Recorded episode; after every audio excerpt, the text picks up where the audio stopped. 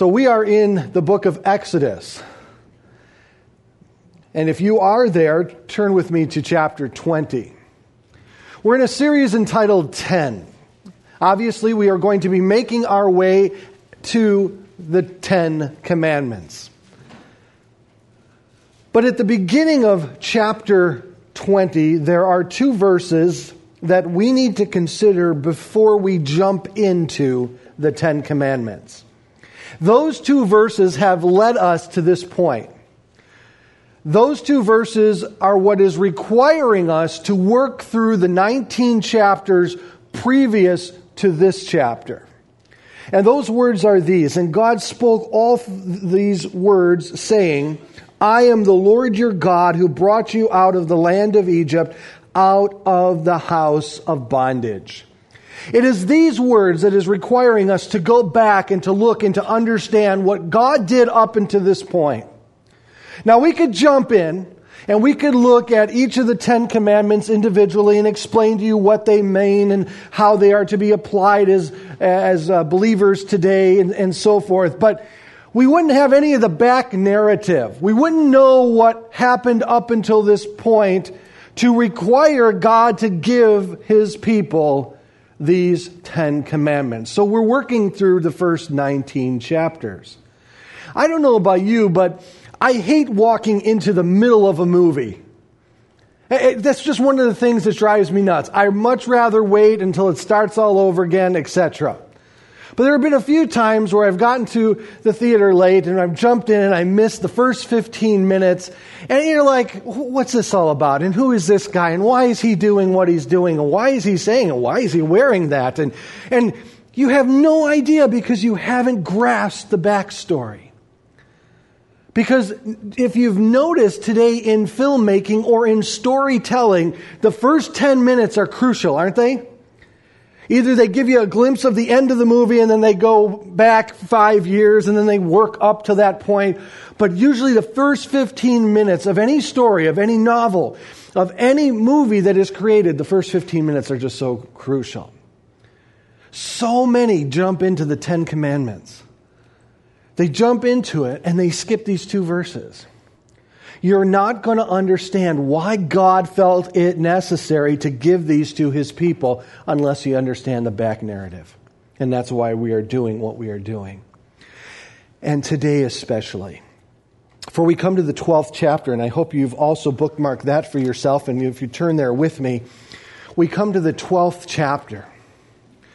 And for 11 chapters now, we have seen the children of Israel under the servitude of Pharaoh subjected to slavery. And in chapter 12, we now move to the second division of Exodus, which is the emancipation. This is where God sets them free. We have watched God pour out nine judgments upon the nation of Egypt.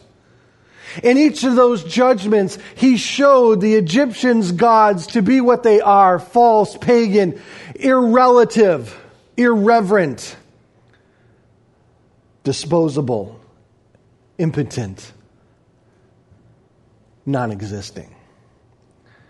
And now it has come to a head by the resistance of Pharaoh and his hardened heart, pushing back each time that Moses came in and set the decree before Pharaoh. For thus saith the Lord, let my people go that they may serve me. Pharaoh resisted. In fact, Pharaoh even began all of this with the audacity of saying, Thus says the Lord. Well, thus says Pharaoh. Pharaoh thinking himself to be a deity, thinking that it was the deities of Egypt that allowed him to become Pharaoh and to rule over the Egyptian people, and God is now putting him in his place. God is showing that he is superior to any notion of a pagan deity that could possibly be concepted or created by human thinking. And through the hardness of the heart came to this point. We know it as the Passover, the death of the firstborn. A radical move on behalf of God but it was God's firstborn that was held captive by the Egyptians. For he calls the nation of Israel his firstborn. It was the firstborn of the Jewish children that were being slaughtered by Pharaoh's father and grandfather previously. And God now is saying that it is going to require this to truly allow my people to be set free. However, though, within this one moment, the greatest foreshadowing of Jesus Christ is found within the Passover. A foreshadowing is just that it is a shadow cast uh, by an event that is still yet to take place within the future. One of the greatest illustrations I could give you is consider if you're in Washington, D.C., and you're standing on the steps of the Lincoln Memorial and you are looking towards the Washington Monument. What lays between you and that monument? The reflecting pool.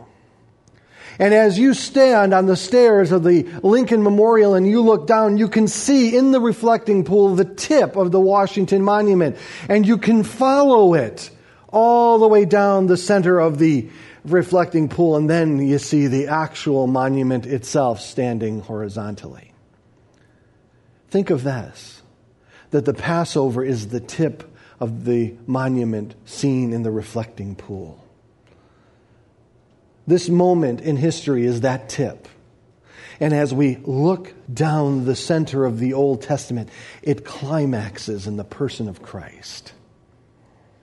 And that's what we will be looking at today. For this event is so significant that within it, the nation of Israel will discover a new beginning. The event is so significant that they will understand the need for a sacrificial lamb. It is so significant that they will understand as a nation the value of life through the cost of death. Through this moment, this significant event will create in them a great appreciation for the blood that allowed death to pass over them. It is my hope that by the end of our time together, that you would have even a greater appreciation for Jesus Christ, that you will exalt him higher, that you will understand what He has done on your behalf and understand that God has done something for you that you were incapable of doing for yourself. That's my hope and desire from our time together this morning. And as we begin to look at chapter 12 together, let us understand that this event is going to create a demarcation line and it's going to be the beginning of a new identity for the nation of Israel. Let's look at verses 1 and 2 together. Now the Lord spoke to Moses and Aaron in the land of Egypt, saying, This month shall be the, your beginning of months. It shall be the first month of the year to you. What is about to happen will give the nation of Israel a new beginning. For what is about to happen is going to give the nation of Israel a new identity. It's going to be that significant. For no longer will they be considered a people of slavery. For after this moment, they will be considered the people who have been delivered by the hands of God out of slavery. They're going to be known across the known world as the people in whom God freed from the oppression of Egypt. This moment is going to change their identity forever. It is going to be a brand new beginning. This is it. God is telling them from this moment forward, you are no longer going to be the same. You're going to move from slavery to freedom in this one moment. And so, as one Warren Wiersbe wrote, he said, When the Lord liberates you from bondage, it is the dawning of a new day and the beginning of a new life. Now, this will begin with the selection of a lamb, verse 3. Speak to all the congregation of Israel, saying, On the tenth of this month, every man shall take for himself a lamb, according to the house of his father a lamb for a household. And if the household is too small for the lamb, let him and his neighbor next to his house take it accordingly, according to the number of persons. According to each man's need, you shall make your count for the lamb. Your lamb shall be without blemish, a male of the first year. You, sh- you may take it from the sheep or from the goats. For you shall keep it until the fourteenth day of the same month. Then the whole assembly of the congregation of Israel shall kill it at twilight. And they shall take some of the blood and put it on the doorposts and on the lintel of the houses where they eat it. And they shall eat the flesh on that night, roasted in fire with unleavened bread, and with bitter herbs they shall eat it. And do not eat it raw, nor boiled at all with water, but roasted in fire. Its head with its legs and its entrails, you shall let none of it remain until morning. And what remains uh, of it until morning, you shall burn with fire. A lamb must be selected. On the tenth day of the first month, the month of Nisan, or at that time Abib, it was going to be the beginning of the new identity of the nation of Israel, and that beginning began with a lamb. That lamb must be selected on the 10th of that day, of that month, I should say. And each household, according to its size, shall select a lamb. Now, a lamb was a precious item. It was very valuable. So some households may have been too small to be able to afford such a lamb, and then God allowed for that small family to join another family accordingly. But a lamb must be selected. It must be absolutely without blemish, perfect. That's what it means in the Hebrew. Without spot, no birth defect, and it could not have defected or blemished itself in any way in its year of existence, for it must be of the first year. It must be perfect. It must be a male of the first year. Now, it says here of the sheep or of the goats, the Hebrew word can mean either, but the most readily image, and I think the correct rendering, is of a sheep, of a lamb. It must be a lamb. And I think the Hebrews practice that to determine what the word would actually uh, represent. On the 14th day, that same lamb, four days, that family need to nourish that small lamb. Small, one year old lamb. And the 14th day, at twilight, that lamb, in the sight of all the family, must be slaughtered. And some of its blood taken to the doorpost and to the lintel. And the doorpost must be painted. The lintel on top, the doorposts either on each side of the door, some believe, or that the cross beams of the door needed to be painted and covered with the blood of the Lamb. And as a result, death would pass over. During that night, while they were in the shelter underneath the covering of that blood, they would then eat the entire animal itself. And if there be anything left, those portions of the animal that were unedible, they could not just dispose of it in any haphazard way. It must be thoroughly burned the next morning. A total total picture of consecration unto God through this sacrifice. It must be joined with unleavened bread, with bitter herbs, and none of it should be left. It must be entirely consumed. And in it, the foreshadow begins to develop. The picture begins to come into focus. But then he goes on. Notice for at that moment, get ready, for it's time to go. Verse 11. And thus you shall eat it with a belt on your waist, your sandals on your feet, your staff in your hand, so that you shall eat it in haste. It is the Lord's Passover. Get ready, because this is it. After this moment, your freedom has been secured. And so they have this imagery. They have this event. They have this memorial that they will consider and replay year after year after year. And as a result, it will be to them a lesson, an instruction for what God was yet still going to do. One wrote this in his commentary. He said, By participating in the Passover, the Israelites set themselves apart as holy. The sacrifice of an animal atoned for the sin of the people. The blood smeared on the door frames purified those within. The eating of the sacrificial meat consecrated those who consumed it. And by participating in the Passover ritual, the people sanctified themselves as a nation holy unto God.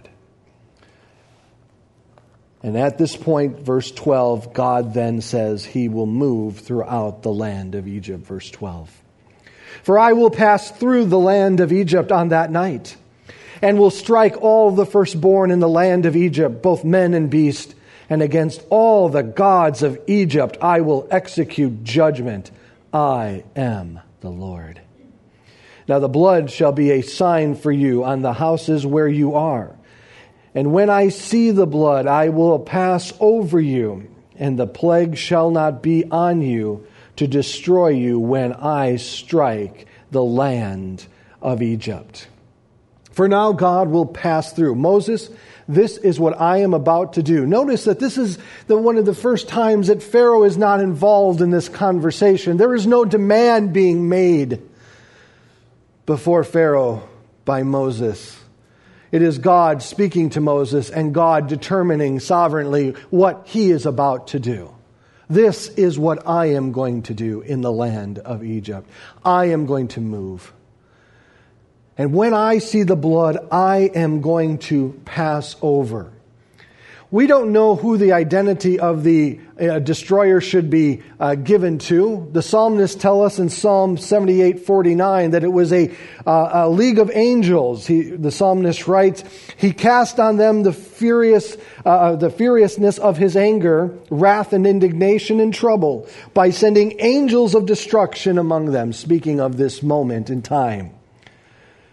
And he says, I will target the firstborn of man and beast against all the gods of Egypt. I am going to judge them all. As one wrote in their commentary, the purpose of this final plague was like the others, to bring judgment on all the gods of Egypt, thus showing that God is the Lord.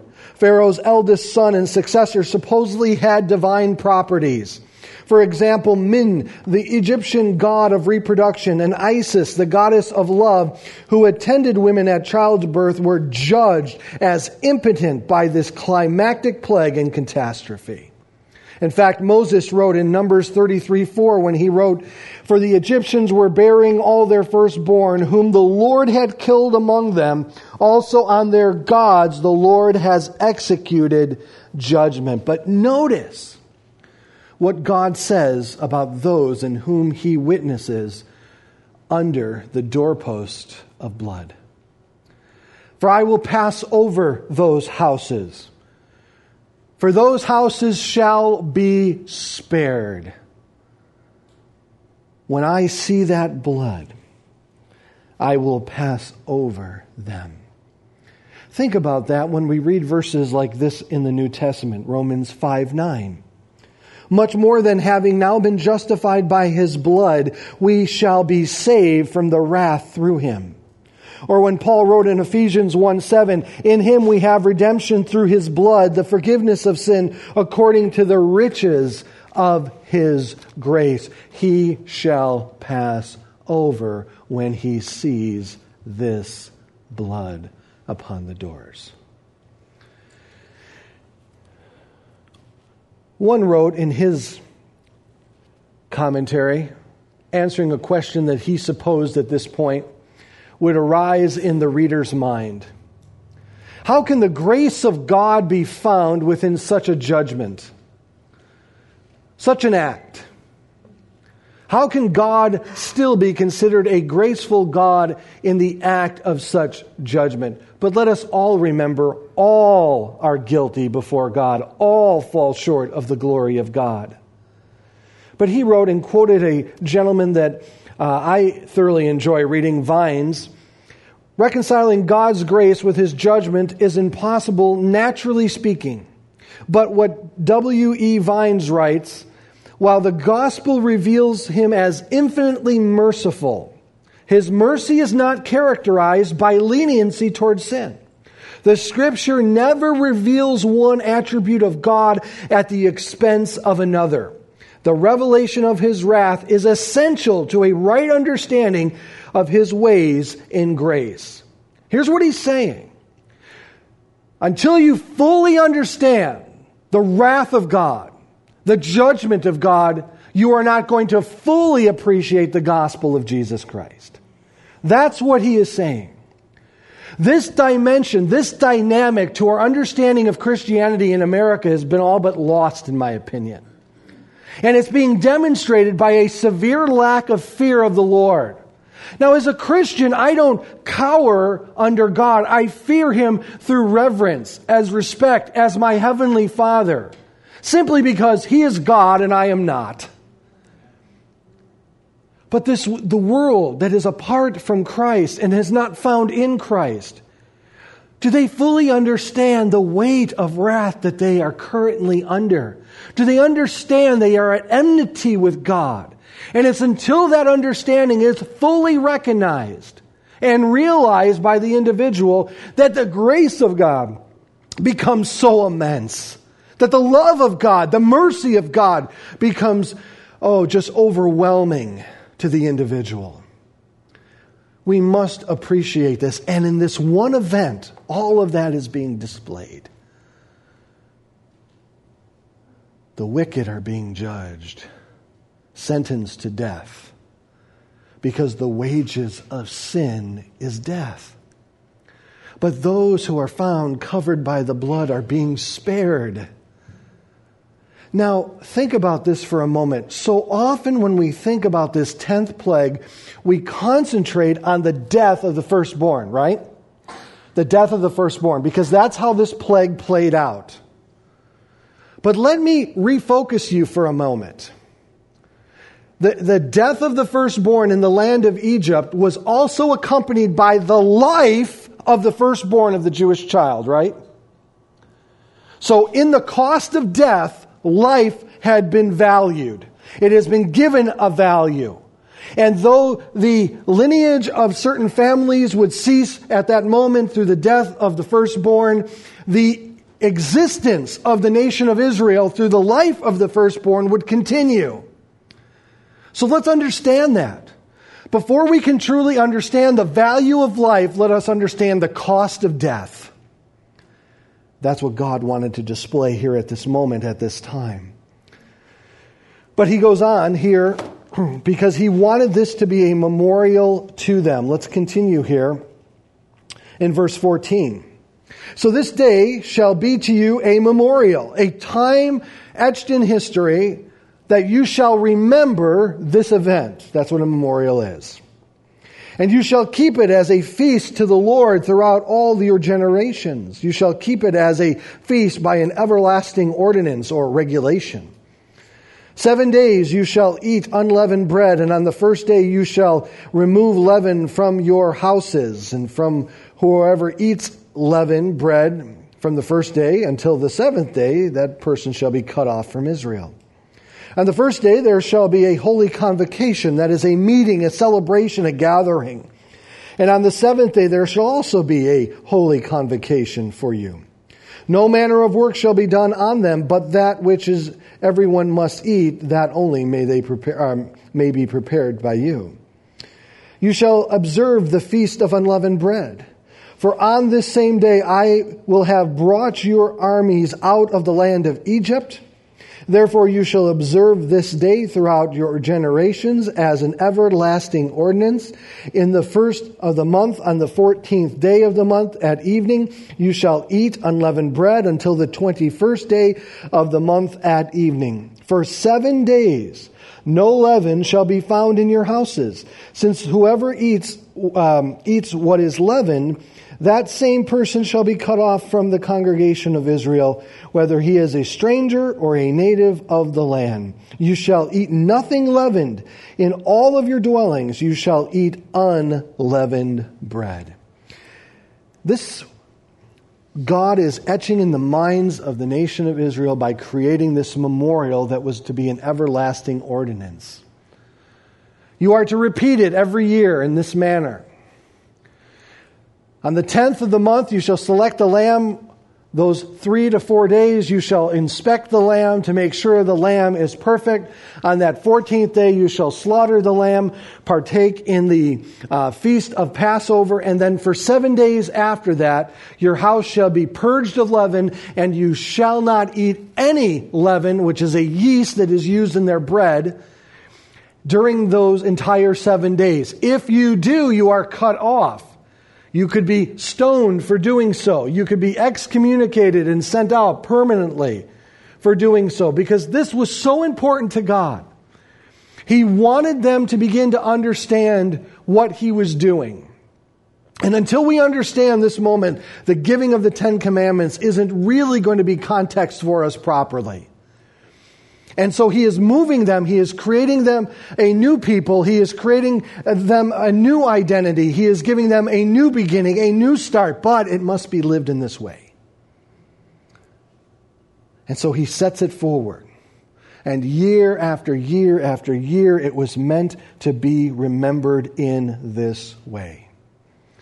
And as the nation of Israel did so, in verse 21, Moses then calls the people together and explains to them what the Lord has shared with him, and he begins to implement all that the Lord has instructed them to do. Then Moses called for all of the elders of Israel and said to them, Pick out and take lambs for yourselves according to your family and kill the Passover lamb.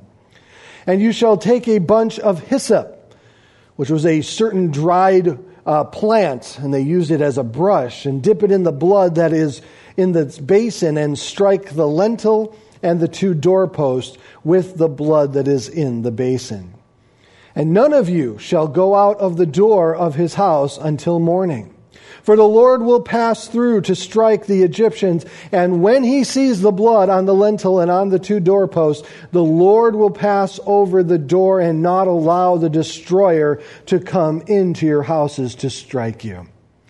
And you shall observe this thing as an ordinance for you and your sons forever.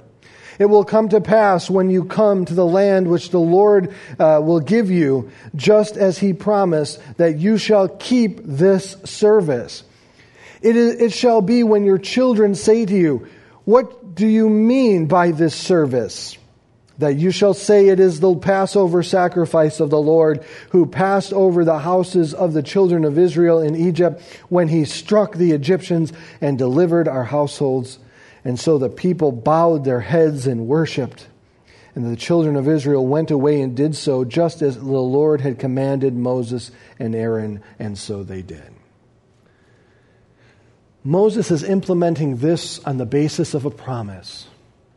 Within it, we already discover that Moses is looking forward to the moment when God finally leads them into the land in which he had promised to Abraham from the beginning. Moses saw this as a step in the line of promises in which God has made to his people, and this was the beginning of it all. This is the beginning in which those promises were now going to be unfolded and given and dispersed to the nation of Israel. This was it. This was the new beginning that they had waited for. Instructing them very specifically in what the Lord had said. There was no ambiguity. Moses even anticipated that the children of the people would ask, What does all of this mean? For there would come a time, obviously sooner than later, then those that those who actually experienced the deliverance from Egypt would die and, and go to be with their fathers, and therefore the children would not have experienced it for themselves. And God was hoping that this would be a constant communicator to the nation of Israel and allowing them to remember what he has done on their behalf. Now we know through the history of Egypt, I'm sorry, Israel, that they did quickly forget.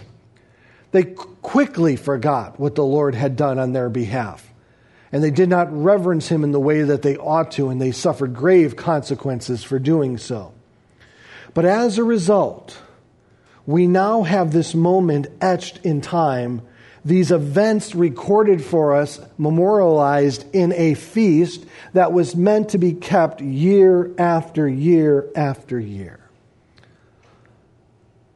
Now, going through it at this moment, the children of Israel were obviously clueless to all of the ramifications to what all of this meant. And even though they did not fully grasp and understand what God was instructing them to do, they were obedient and did it. And as a result, their life was spared. And they were allowed then the freedom that they were so hoping and desiring for. Understand freedom cannot come unless the bondages of slavery have been absolved. Freedom cannot come until new life begins. And that is what God was trying to communicate to his people.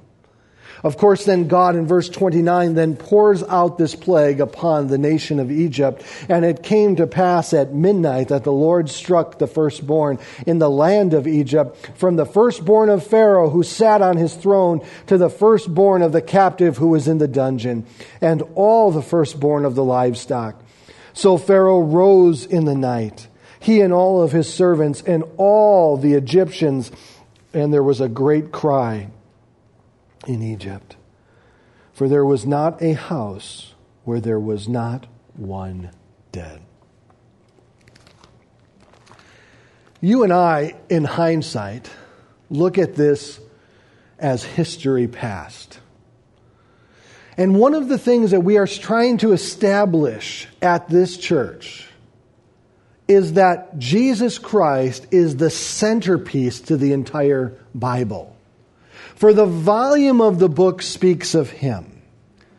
And so when we read such an event, we must then look to the person of Christ. And if this is truly that foreshadowing, if this is truly the tip of the monument in the reflecting pool, and if I look down the corridor of time and I look then up, will I find Christ? And we will. Do you know that in this one event, God put in their mind freedom. God put in their mind a lamb. God put in their mind death. God put in their mind blood. Just from this one event. Now think about how that translates into the New Testament. Think about how we as believers in Jesus Christ see all of those four things accomplished in the person of Jesus himself. When I come to the New Testament, I am quickly reminded that Jesus was the firstborn. The firstborn of God. I remember that time when he is being baptized by John the Baptist and the Spirit of God descends upon him in the form of a dove, and then that great voice is heard of the Father This is my Son in whom I am well pleased. Some translations call him the only begotten Son of the Father. So we have the firstborn. Through the firstborn, he is then called something very specific by John the Baptist, who, after being baptized by John, as he is departing, John makes a declaration, a very clear declaration concerning the identity of this firstborn of God, this only begotten of God. And he says, Behold, the Lamb of God who comes to take away the sins of the world. And then quickly we are reminded that this lamb died on our behalf. He died there, of course, on the cross. And Paul wrote it this way. In Philippians 2 5 through 11, he said, Let this mind be in you, which was also in Christ Jesus, who being in the form of God did not consider it robbery to be equal with God, but made himself of no reputation, taking on the form of a bondservant and coming in the likeness of man. And being found in the appearance of a man, he humbled himself and became obedient to the point of death, even the death of the cross. Therefore, God also highly exalted him and given him the name which is above every name. That at the name of Jesus, every knee should bow of those in heaven and those on the earth and those under the earth, and that every tongue should confess that Jesus Christ is Lord to the glory of God the Father. So we have the firstborn, we have the lamb, we have the death, and then we have the blood. The blood of Jesus Christ is referred to more in the New Testament than other aspects of his time here on this earth. Did you know that the blood of Christ is mentioned in the writings of the New Testament nearly three times as often as the cross and five times more frequently than his personal death? And I think of those words of Peter who articulated it this way, knowing that you were redeemed not with corruptible things, like silver and gold for your aimless conduct received by the traditions of your father, but you were, but you were redeemed, that is, by the precious blood of Christ as the lamb without blemish and without spot. Do you see it all coming together? What the children of Israel did that night for the very first time was the tip of the monument in the reflecting pool. And from that time going forward, they would have this experience, this event, this memorial to prepare them for what God was about to do in and through the person of Jesus Christ. And if that isn't enough for you, let me give you this where Paul makes it abundantly clear for us in 1 Corinthians 5, 7, and 8. Therefore, purge out the old leaven, that you may be a new lump. I didn't say it, Paul did. Since you truly are unleavened, for indeed Christ, our Passover, was sacrificed for us. Therefore, let us keep the feast not with old leaven or with the leaven of malice and wickedness, but with unleavened bread with sincerity and truth. What is this whole unleavened bread thing about? Why was it to start the day of Passover and continue for seven days? Leaven throughout the Bible has always been a type of sin. And God wanted his people to know that the consecration that took place there at the Passover feast was meant to be remembered by leaving sin behind, purging sin from your house, and walking in newness of life. And Paul brings that up in 1 Corinthians, saying that as they allowed sin to continue in the church, it acted just like leaven and it permeated the whole church. It affected everything. And then he reminds the church there in Corinth that Christ is our Passover. It is through his blood that we appropriate upon ourselves by coming to him in repentance and believing and by faith.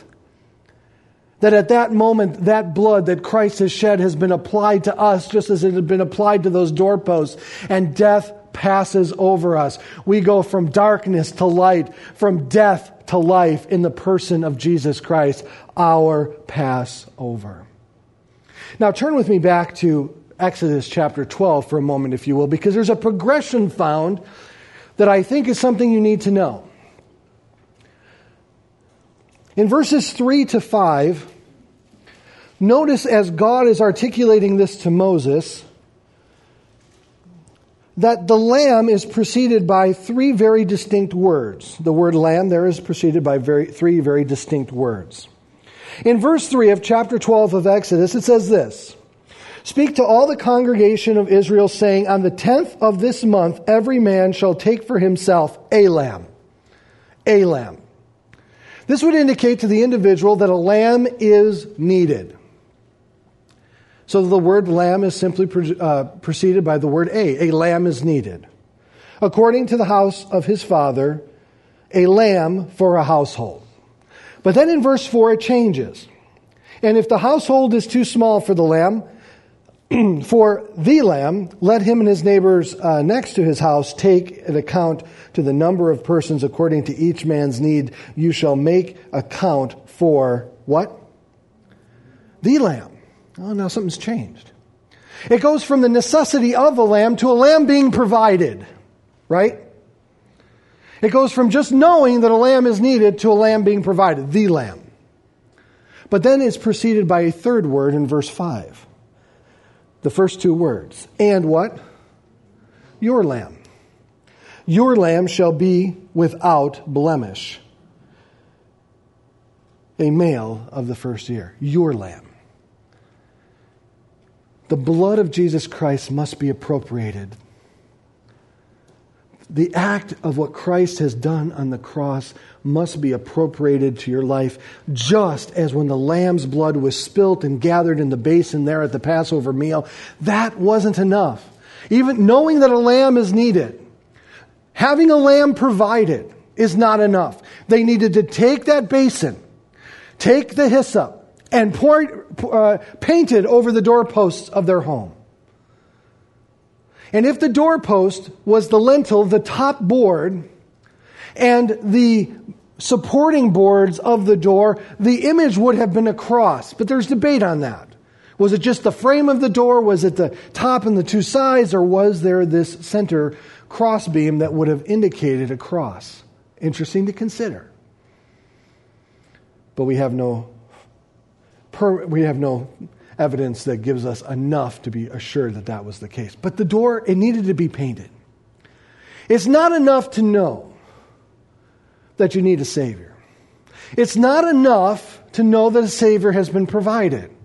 You must appropriate what the Savior has done for you by coming in repentance and believing on Him for eternal life.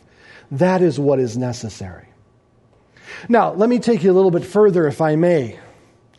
If you're, if you're not fascinated enough already, let me see if I can bring you a little bit more into that place where you are then just blown away.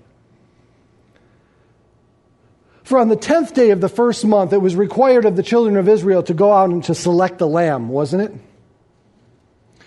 Do you know that Jesus Christ, the day he rode in on the donkey, guess what day it was? It was the tenth of the day of Nisan, the first month. And as he proceeded into Jerusalem, he would have proceeded into Jerusalem with all of the pilgrims coming from all over the known area who were coming to worship there at the temple. And what would all of them be gathered there to uh, do? Sacrifice this, their lamb. So as individuals were walking into Jerusalem from all sides, they would have been carrying lambs. But our lamb was being carried on a donkey. Now, over those next four days, the children of Israel were required to inspect the lamb to make sure that it was perfect without blemish in any way, shape, or form. The Gospels tell us that after Jesus uh, rode into Jerusalem on the 10th day of Nisan, the, fir- the, the day that the lambs were required to be gathered, he was then examined by the people. He was examined by the religious leaders. He was examined by Herod. He was examined by Pilate. And guess what? They all found him to be innocent without blemish.